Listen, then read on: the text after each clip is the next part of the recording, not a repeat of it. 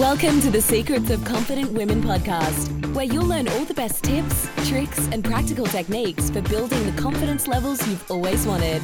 With inspiring interviews, real life examples, and game changing insights, this podcast is for women who know that mastering the skill of confidence is one of the most important things they'll ever do. Hello, and welcome to the Secrets of Confident Women podcast. I'm Anastasia Adams, and together with my amazing business partner Jody, we run Rise Women, a business dedicated to making confidence every woman's new normal.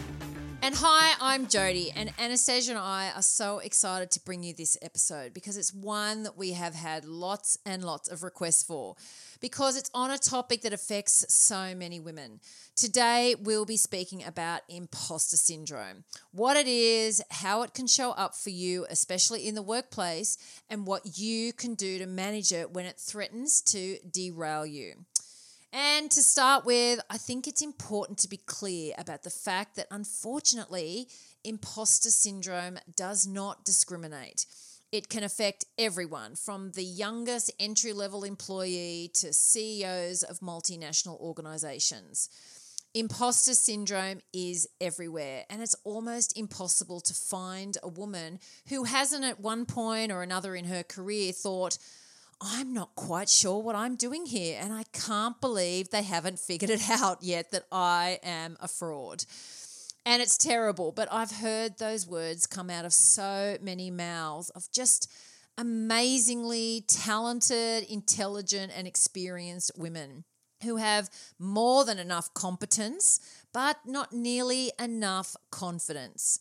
In fact, if you are experiencing imposter syndrome, then that's totally normal. You're totally normal. Listen, I can't tell you how often I've worked with women who have these thoughts and who are suffering from imposter syndrome and who think it's only them, right? They are buying into these thoughts they keep telling themselves that they're a fraud and that they don't deserve to be where they are. But remember, as we've discussed in other podcast episodes, these are just thoughts. It doesn't make them the truth just because you're thinking them. And it's up to you to be intentional about changing these thoughts if you want these feelings to stop. So, before we get stuck into this topic, I want to address this issue of competence versus confidence.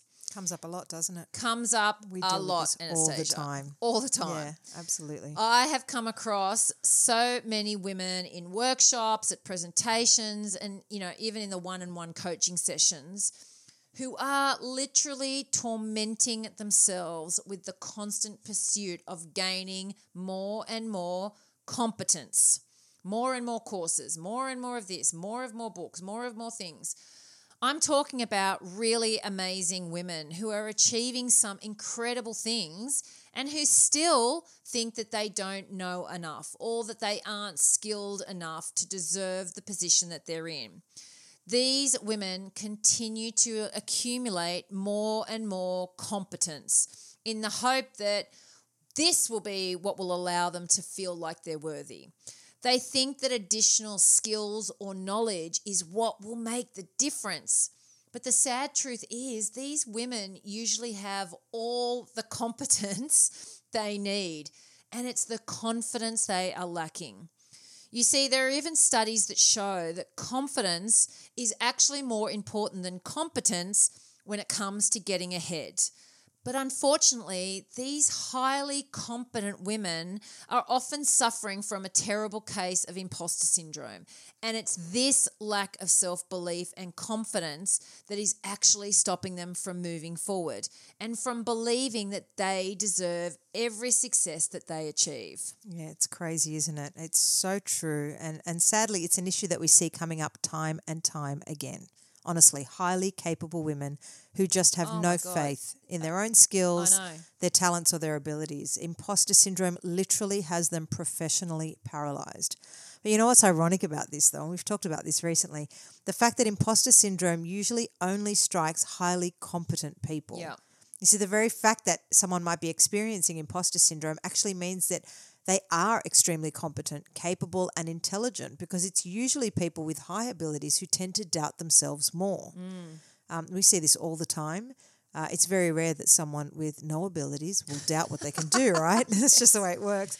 And we um, recently discovered imposter syndrome's evil twin, which is called the Dunning Kruger effect. So basically, the Dunning Kruger effect is when people who are not very competent uh, or capable or intelligent think that they're actually much better than they are. So the reason why they think they're smarter than they are is because they don't actually have the cognitive capacity to recognize their own competency levels. They don't understand that their competency may be limited in some ways. But if they have confidence and a strong sense of self belief, then it's usually this quality that allows them to speak up in meetings or run team projects and apply for those promotions. And the thing is, we see this competence versus confidence play off around us all the time, especially in women, right? Yeah. I mean, think about it. Whether it's in a professional or a personal environment, the individuals who show more confidence, who put their hands up in meetings and who lead discussions, they're generally the ones who dictate the outcomes and who are admired and listened to more. Um, and the truth is, this matters. It matters because it changes everything. This makes a difference to their career progression, the way they're portrayed in society, and just to their lives in general. Exactly. Once you accept that it's probably your confidence and not your competence Yep. that's standing in the way of what you want in life, then I promise you that will be the game changing moment. And it's this acceptance that will allow you to work through all the negative thoughts and limiting beliefs that imposter syndrome creates in your mind. Yeah, exactly. Okay, great. So now that we know what imposter syndrome does to us and why we absolutely must learn to manage it if we want to get ahead at work and in life, let's move on to three practical techniques that can help you conquer imposter syndrome once and for all. Let's do that. All right. So, the first confidence technique to manage imposter syndrome is to be okay with failure. We all know this, right? We've dealt with this so many times in the past. Failure is a part of the world just as much as success is, if not more so, actually. You can't succeed at work, in your business, or in life without failing a few times first. Uh, and that's just because it's through failure that we learn and grow and adapt. Uh, and this is why one of the best ways to beat imposter syndrome is to constantly remind yourself that it is okay to fail. Failing in a particular task, getting something wrong at work, or making a decision in life that didn't quite work out as you'd hoped does not mean that you have failed. It simply means that things didn't work out quite as you'd hoped and that you might need to reevaluate your plan or rethink your strategy. Absolutely. And I think the best way to do this is to consider instead that the failure has just showed you an exposed weakness Yeah. or a gap in your plan that needs to be faced, studied, or learnt from. Or it could be diverting you or pointing you in a different direction. Perceived failures are a great way to identify issues and pivot you back onto the path that you're meant to be on. And only by doing this will you give yourself the best chance of success. And this is actually the best way to ensure that you don't keep repeating the same mistakes over and over again. And as women, and especially within the workplace, we often tend to personalize our mistakes and own them way too much. And you know what? This will always chip away at our confidence bit by bit because we start believing that we don't know as much as we thought we did, Yeah. or that we're not as skilled as we thought we were. And that's when imposter syndrome starts to take over. So, to salvage your confidence and avoid the suffering and the self doubt that comes after a failure, try thinking of it this way failures are just a way of identifying that something wasn't quite right. They're a way of recognizing maybe the need to adjust your approach or learn what you needed to learn and then acknowledge this. And then this is the perfect opportunity to get back into action again and give it another shot. Such a great way to reframe failure, isn't it? Yeah, like just just putting a completely different spin on it. Yeah. Totally different perspective. Failure is not a bad thing. That's No. basically what we're saying. It is not a bad thing. It is a necessary thing. Well, it's going to happen, Yeah, right? So can't you may as well you may as well have a good positive spin on it. Otherwise, Exactly. it really does undermine your confidence. And we Yeah. obviously we've experienced that, and we've you know seen that so many times with clients. yeah. It's about learning from the mistakes and accept that all people make them. Yep. Choose a different path, you know, create a new strategy, pivot if you have to, do some more research. Just do whatever it takes to absorb the lesson and then move on. Remember that you are not the first person to make a mistake. And I'll tell your girlfriend, you definitely will not be the last. So don't let your perceived failures, and I use that word, Yep. perceived, your perceived failures derail you when you are working towards a goal. Exactly, exactly. I mean, we've discussed this so many times throughout our podcast and pretty much in everything that we do. Confidence comes from your belief in yourself, in your skills and your abilities. But the longer that you dwell in this space of failure, the easier it is for imposter syndrome to start controlling your thoughts, um, which then leads to these thoughts dictating your choices. So, if you really want to manage your imposter syndrome and move past it so that you can get what you want in life and at work, then you can't give it the chance or the time to do this. You just need to accept once and for all that it really is okay to fail. just learn the lesson, grow from it, and move on. Remember, this actually came up in our recent interview with Rose Oakley. Um, who literally like overhauled her life, right? She left her home, she left her family, she moved to a different country, started a new job, and then like four weeks in found herself on the verge of being fired because she felt like she'd failed at it. And she said that at the time the idea that she'd failed was terrible but in hindsight it was possibly the best thing that could have happened to her. Oh my God, there's always hindsight. yeah i know it's beautiful right? Um, and in this case she took charge. She resigned from her job before she had the chance to be fired and was determined to make it all work and eventually this failure this perceived failure is what led to her finding her dream job Absolutely. so you see, it's not about the failure itself at all. Um, failures will happen; they'll come and go. It's about how you perceive it and then what you decide to do about it. That's what will make the difference. Yeah, and that's why the perceived part is so important because Yeah. it's up to us, going back to our thoughts, it's up to us to manage that and look at what is what this outcome was. If you look at it as, oh my God, I'm a failure, I don't know this, I'm hopeless, da, da, da, da, you let your brain go into meltdown, Yeah. then what hope have you got of moving forward positively Well, out the- of that out of that, The next step you take is in that space, right? Yeah. And, and you, you're not going to get anywhere positive. Well, it those thoughts in undermines your head. confidence. So then you take the confidence or the undermined confidence or the low confidence into the next load of decision making. And Yeah. that's never a good thing. No. Never a good thing. Okay, so on to the second confidence technique to combat imposter syndrome, which is to harness the power of your thoughts and words. Love what it. we are just talking about. Yep. And this is something, you know, we talk about all the time that the words we say to ourselves and the thoughts we think are entirely, entirely, entirely In case you missed it the entirely first time. responsible for our reality because they determine what we choose to see and focus on. I mean, isn't it funny how constantly positive and optimistic people seem to have all the luck in the world, while the worst things just keep happening to negative and pessimistic people? Well, you know, we both know, guess what? It's not coincidence Nope. We choose on a, like a daily basis how we want to see the world, which means our reality and our confidence are entirely dependent on our words and our thoughts. If you choose negative and miserable words and to be a miserable cow for the rest of the week and miserable thoughts, then guess what?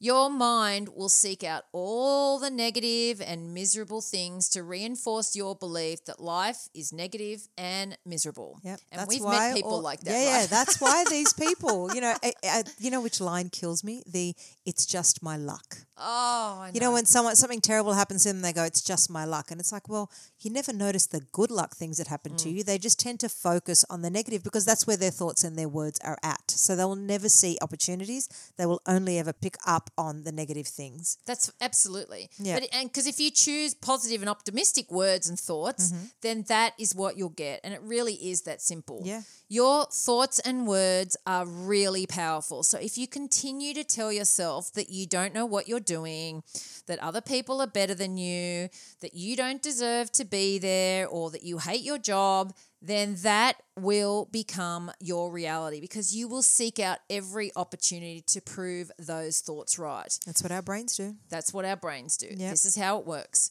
Instead, why don't you try telling yourself that you do belong, that you are a savvy career woman, that you are confident in your abilities, and that the world really does need what you have to offer. And believe me, if you say it to yourself often enough, you will start to believe it and it will become your reality. That's mm. the most important bit. It will become your reality. I mean, why choose negative and inspiring thoughts to fill your head with if they're not going to help you achieve what it is you that you want? It's common sense, right? Yeah. It's common sense that if you want a positive and happy life, then you have no choice, no choice at all, none. It's just not an option. It's not an option. You have no choice but to think positive and happy thoughts and project those thoughts as positive and happy words. yep. So, yes, you must be really, really careful about the thoughts you are thinking. But the first step is to also check in on the words you are using. I must tell you a story. I worked with a client last year who was trying to move up the corporate ladder, and she was in the process of applying for, you know, a range of different jobs when they were coming up she was already quite senior, but she was really ready to take her career to the next level. So she put herself out there and she started really sending out her CV and started applying for these sort of high end jobs. And then, as the game would have it, the rejection letters started to come through, right? Yep. Because that's when you game. put yourself out there. That's right. Yeah. You want to play tennis, you need a tennis racket. You're going to play the game of climbing the corporate ladder, you're going to get a few rejection letters. yeah. The rejection letter started coming through, but every time she received one of these, she felt like it was a real kick in the teeth and it started to completely undermine her confidence.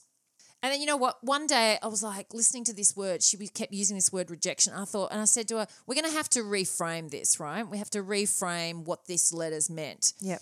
because she was relating to the rejection letter as a rejection of her, right? So every time she said that word, it brought up negative thoughts that she'd failed or that she wasn't good enough for that job or they didn't want her or blah, blah, blah. I mean, Yeah. the word rejection, there's nothing positive about that word. It's horrible. you use that word in any context in your That's life, right. and it's just terrible. It's just a negative word, right? Yeah. So, in order to turn this around, I explain that the rejection letters are part of the game. They're part of the process, right? This is the game of getting a new job. And really, it's a bit of a numbers game, Yeah. right? So, I don't know where this thought came from that we have to apply for the first job and we have to get it, but that's just usually not how the game's played, right? So, anyway, so she was playing the game of getting a new job, and rejection letters are part of that game. So, if you are playing the getting the new job game, then you have to be prepared for the rules of this game. And one of the rules is to receive rejection letters. Fair enough. However, the word rejection brought up so many negative thoughts and feelings that it was impossible for her to say that she received one without feeling good about it, right? You could see it in her face. As soon as she came onto the session and she was talking about these reject, you could just see it, was- it, She it was, felt rejected. yeah, depleted, Because that's right? what she was telling herself. So yeah. we changed the word. We changed the words rejection letter to uh, thank you, but you're overqualified for this job letter. I love it. right? And this effect, I mean, she was laughing as you've just done. Like the effect was almost instant, right? Because this is a better way to think of those letters. They're not rejection letters. They're thank you, you're overqualified for this job letter. yeah. So she'd come onto the session after that and she would say, Oh, I've received, and she'd stop.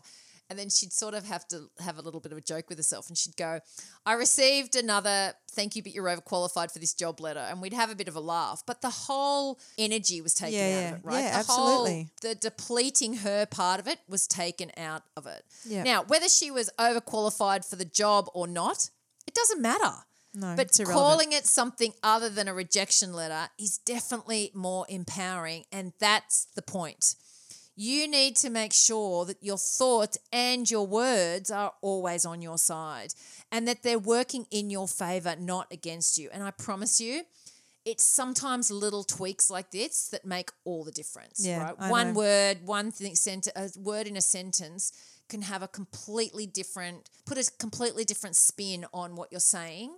And that's what your brain hears. Your Yeah. brain hears the words you say. Yeah, and, and it's it's small steps, right? Like we always Absolutely. say. She may have changed this rejection letter to thank you, but you're overqualified for the job letter, if everything else in her word, world is still negative, nothing will change. But you tweak little words here and there Oh, and you catch yourself yeah. using negative language, and then you start to reframe your thoughts and reframe your language, everything will change. And it's just little things. Yeah. And this is definitely one of my favorite techniques. Oh, it I mean, makes such a difference. I honestly don't understand. I don't understand why people intentionally choose, and they do. People are really intentional about choosing to think and say negative things. I mean, you will literally never achieve the happiness and success you want if you continue to do this. There is no way. No, I think it becomes a bit of a habit. We get caught in those sentences that Yeah, everyone says, like, oh, just my luck or whatever. Yeah. All these sorts of things until somebody else pulls us up on it or we really stop and have a look and go, Yeah.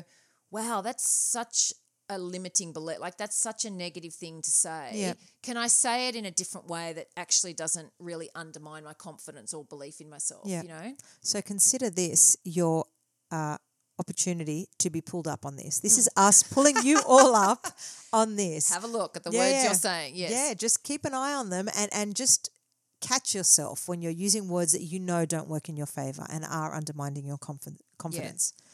Okay, so on to our third and final confidence technique to manage imposter syndrome, which is don't compare to anyone but you. Oh, I love this one. I know. So this one's so important, but it's also one of the trickiest techniques to master. Um, because we all know in this day and age, you know, the incessant barrage of wins and successes and achievements, especially on social media, makes it almost impossible not to compare. It's really hard. Um, you know, in both our personal and our professional lives, we are constantly being bombarded with what everyone else has or what they're doing better than we are. We see it all the time Facebook, LinkedIn, Instagram, you name it, it's there. You know, better cars, fancier holidays, higher achieving kids with all those awards, yes. more supportive partners who buy flowers, and more successful businesses, you know, six figures in 20 minutes, and a better work life balance. It's, it's just thrown at us all the time. The list Oh, is endless. Uh, social media is the worst culprit when it comes to this, and we all fall for it. Um, look, it's not to say that achievements and accomplishments shouldn't be recognized and congratulated. Of course, they should be. I'm very happy for my friends who buy new cars and go on holidays. I really am. But what we're talking about here is personally absorbing these posts and using them as a benchmark for our own success. Mm. That's where the danger lies Yeah. you know what other people are doing and achieving it's great and they're free to promote themselves in whatever way they like but you must remember that that has no bearing on what you are doing or what you are achieving I mean, we all know that everyone grows and learns at a different pace. We say this to kids all the time when they're going through school. Just as all careers develop along their own trajectory, and different people experience happiness and success in their lives at different times and in different ways. And that's really great. It's what makes us all unique. So if you find someone that you admire, then learn and be inspired by their journey, but always remember that yours will and should be very different. Absolutely, for sure. Yeah, and it applies in life and at work. I mean, sure, you can be ex- inspired by the success of a competitor's business, but don't let their success be the catalyst for highlighting the challenges in your own business. Mm. Your business is different to theirs, it will run its course differently to theirs. And you know, yes, you can celebrate your friend's post about their new car or their amazing holidays or their child's many achievements, but don't allow their happiness, achievements, and success to create a benchmark for what happiness and achievement and success looks like and feels like to you. Oh my God, this is such a, an important point and such an important thing to remember. And it will help you so much when it comes to managing imposter syndrome because imposter syndrome loves uncertainty. Yeah. It loves insecurity and it loves self doubt. So when you are comparing yourself to others and all these feelings pop up, you're only giving imposter syndrome the fuel that it needs to thrive. The reality is, imposter syndrome strikes us when we are at our weakness. I mean, it takes our insecurities and our fears and it turns them into something tangible, which is a total lack of confidence. Yeah. And when we let imposter syndrome take over, we are stopped from doing what we really want to do.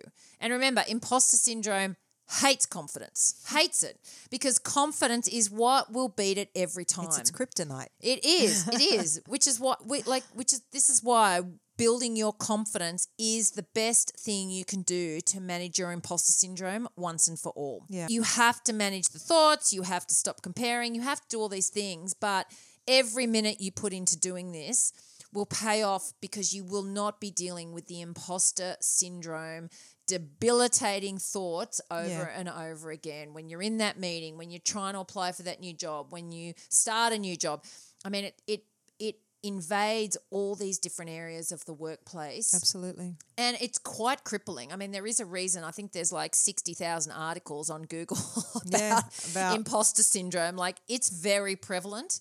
Yep. But, you It's know, actually been recognized as a cognitive bias, if anyone wants to look that up. Just Oh. like the Dunning Kruger effect, it is a cognitive bias. Your brain can't help it, um, but there are ways to manage it. yeah. That's why it's totally normal. It happens to so many people. It's not unusual. You're not suffering from a disease. There's nothing wrong with you. No, it's very normal. The people who get past it are the people who recognize it and then use techniques Yeah. um, to help them Yeah. manage it. and it's confidence techniques that you need. It's Yes. confidence because honestly, you know, as we always talk about and why we do the work we do, having a foundation of confidence is the best thing for your life. No matter what you want to do, no matter which career you're going after, no matter which business you're building, no matter which relationship you're getting into, all these things, Yeah. the foundation of confidence. And when when you feel those thoughts sneaking in around imposter syndrome or I'm not good enough or I'm things, you know, maybe they're going to find out I don't know what I'm doing here, you will you need techniques to be able to deal with that straight away when it comes up because they will come up. They Yeah. they do, right? That's not the that's not the problem. The problem is not having techniques or skills or um, tools to use to quieten that voice Yeah. when it starts. There's an awareness around that Yeah. because in the moment, it's very hard. And we all know this. It's hard to build yourself up in a moment if you're not prepared, if you don't have that toolkit ready with the techniques that you need. So, thinking about it while you're in there and while you're having those thoughts, it's not enough to start processing it then. You No. need to have the techniques ready. You need to know that you've got a backup plan. Yeah. That's what will help you. Absolutely. Yeah. Okay, so that's it. Our three powerful confidence building techniques that you can them. start putting into action today to help you beat imposter syndrome and take your career and your life and your relationship and your anything you want to do and your confidence to the next level. And if Yep. this episode has taught you anything, I hope it's this that you really are enough. You deserve all the success and achievement you have worked so hard to create. So stop doubting yourself. Stop doubting that you're in the right place and just embrace the fact that you are exactly where you need to be. Yeah, that's right. I mean, look, imposter syndrome, it just doesn't belong in a world where women want to be out there achieving all the amazing things they were born to do and living the life that they really want. No, I know.